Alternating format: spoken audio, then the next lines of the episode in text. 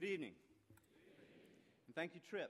It's a great privilege for me to be here with one of my very dearest friends. I was born and raised in South Carolina, but can you believe I've never been to Summerville until now?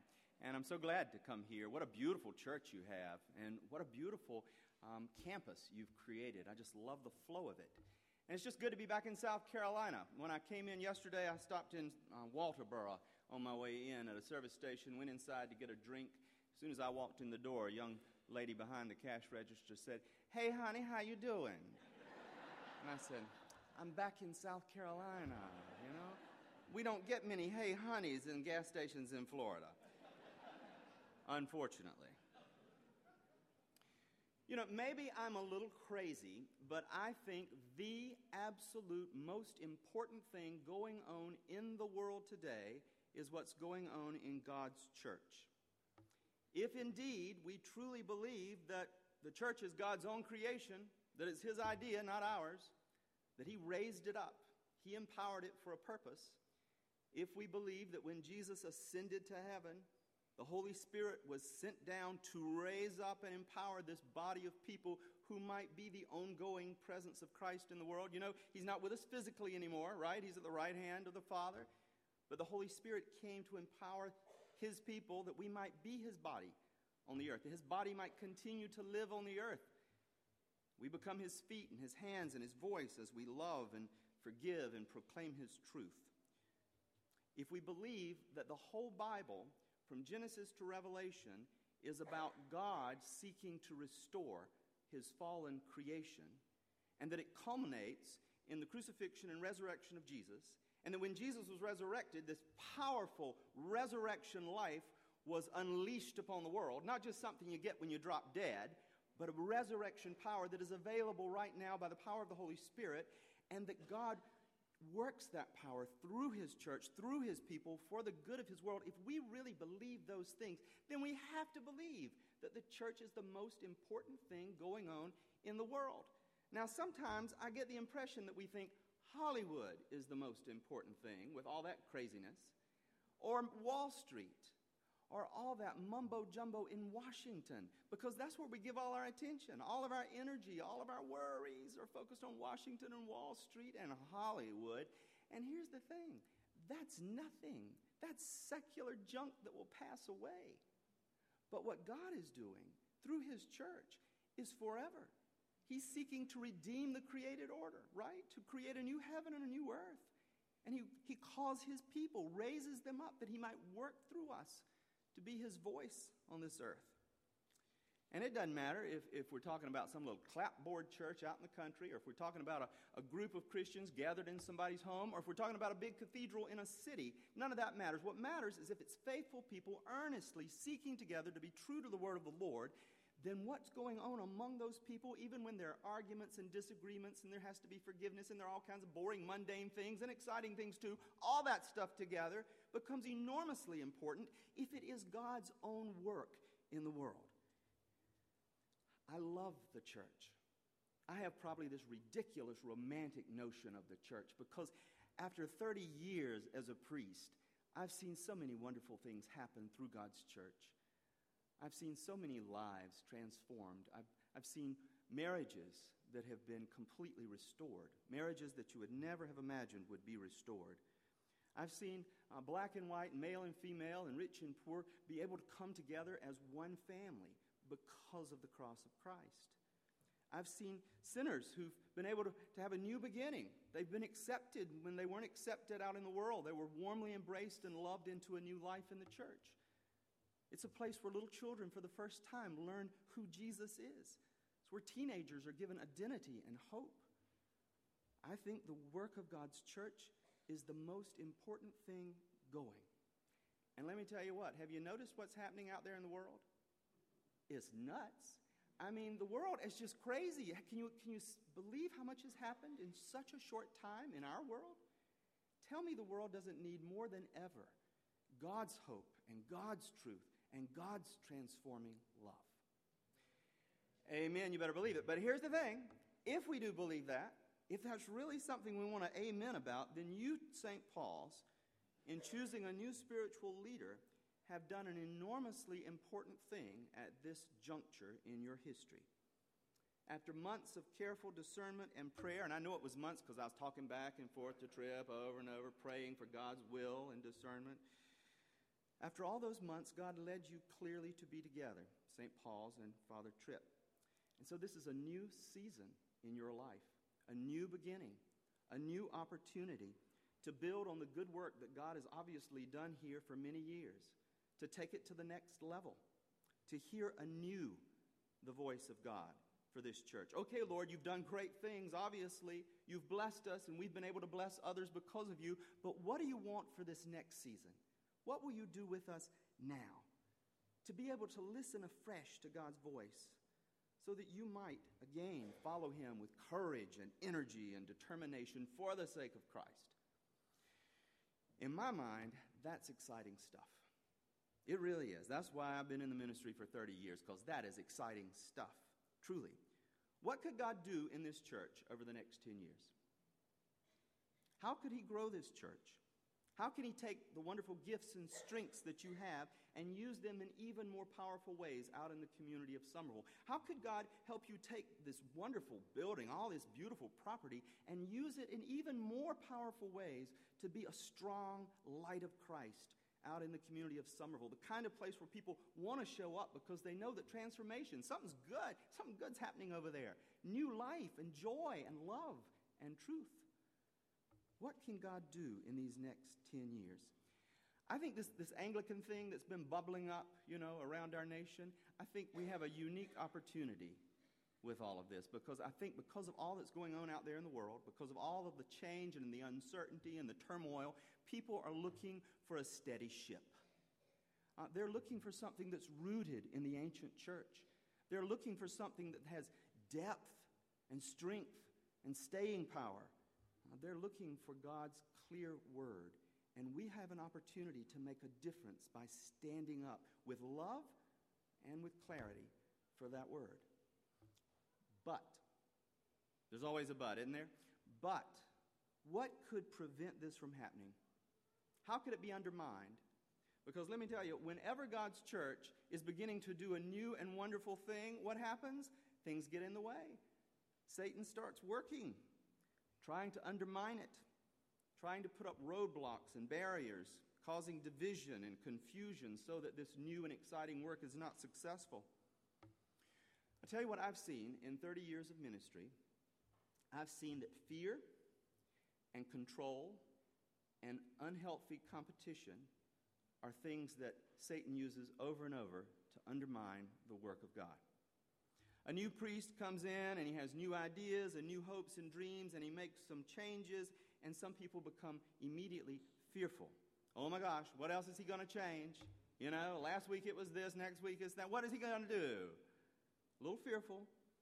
Programs get reshaped, some things go away, other things get raised up, and, and some people get out of sorts with that. They, they feel unsettled by it.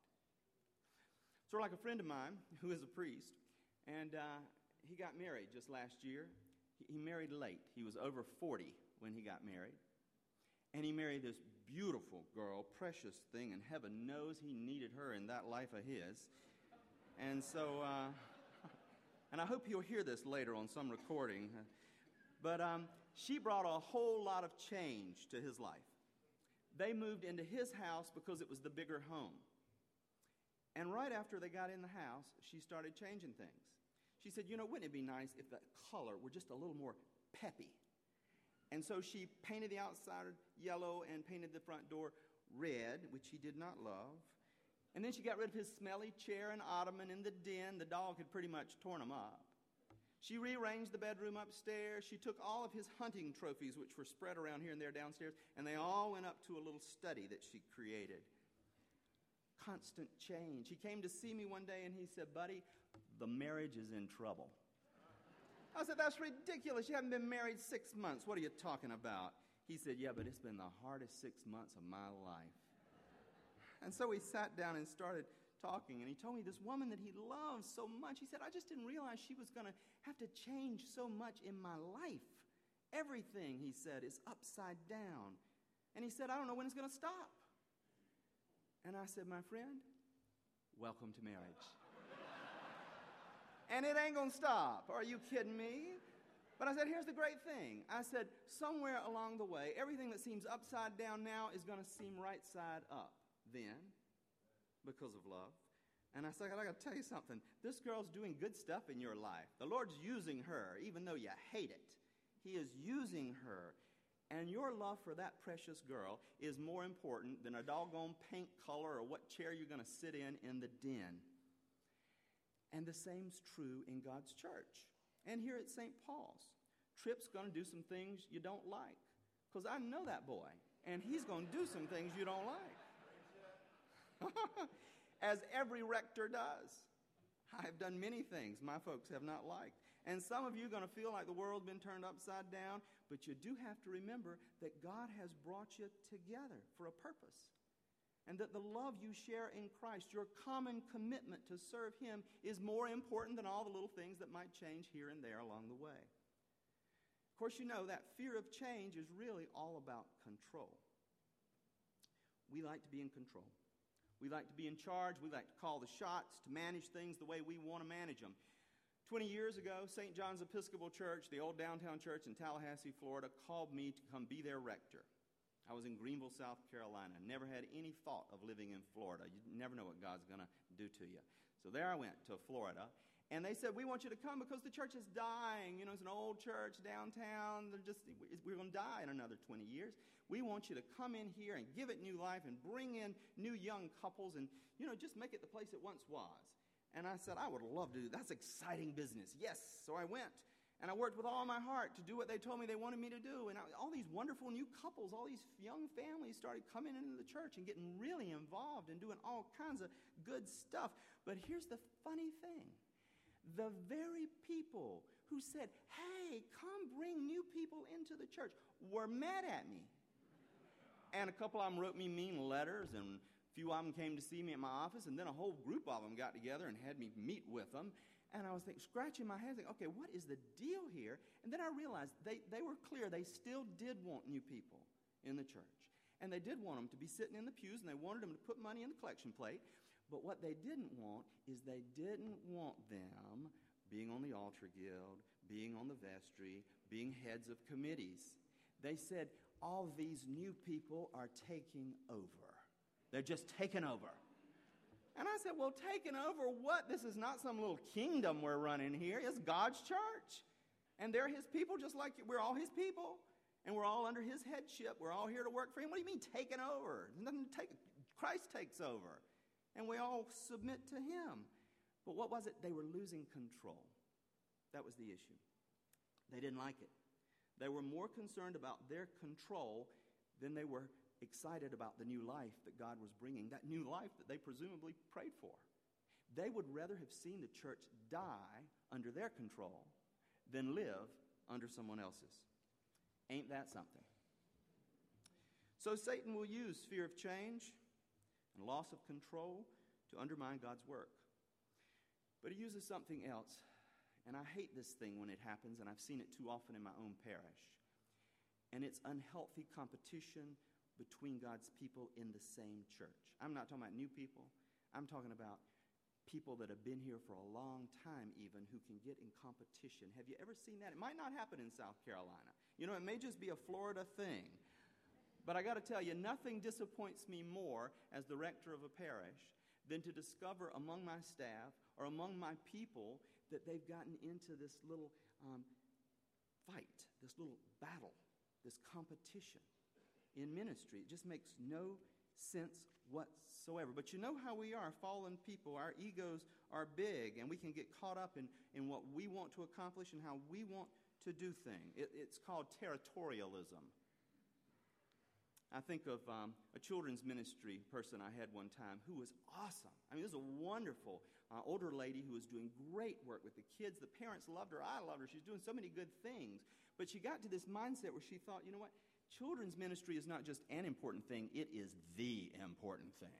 It's more important than anything else happening in this church. And, and so she sort of circled the wagon in a protective way uh, for children's ministry. That became the end all and be all. Uh, it was all about her ministry, and she wanted to make sure that her budget was larger than the other budgets and that nobody used her space and nobody used her supplies.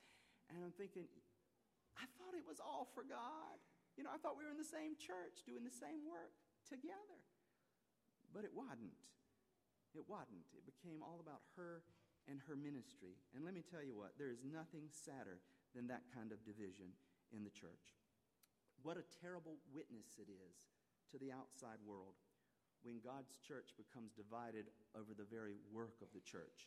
We have to keep the big picture in mind that God is using us all together for a larger purpose than our individual ministries. You know, in the book of Romans, that lesson we had tonight, Paul reminding us not to pattern ourselves after the patterns of this world.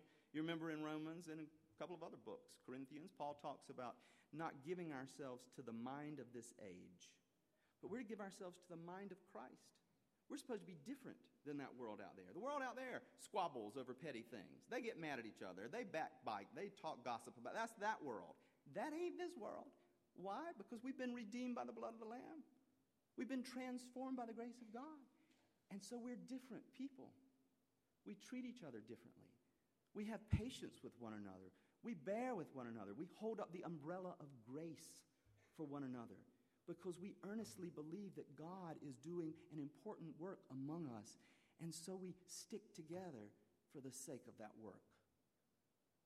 God can do amazing things through the church if the church will just submit to God. One last thing I want to say He's awesome. Here's the thing uh, we are kind of weird kind of cousins. This is the way it works. His aunt married my uncle, so we share first cousins. Both grew up about seven blocks from each other in Hartsville, South Carolina, but about 30 years ago, we became the closest of friends um, standing with each other through all kinds of ups and downs. And here's the thing about Tripp. You know, Tripp is kind of a man's man. You know, he's an athlete. And he works out a lot, and he fishes, and he hunts, and, you know, all that kind of stuff. But, but he also, underneath that rugged exterior, has this heart of a wonderful servant. There is such a faithful dedication there uh, to God, um, such a love for God's people. He will pour himself out for you and for the Lord in this parish. Uh, he is the kind of priest that I would want as my priest if I were not serving in a parish. My prayer is that you warmly welcome him as family, as I know he has already begun to welcome you. And I've met some of you, and I can tell you're special people. There's a great love and warmth among you, and I can tell that there has been a long standing faithfulness in this church. And I pray that God continues to bless this church richly that he binds you up close to one another and to him, that you might show forth his glory in ways that none of us at this moment could even imagine. God bless you. Amen.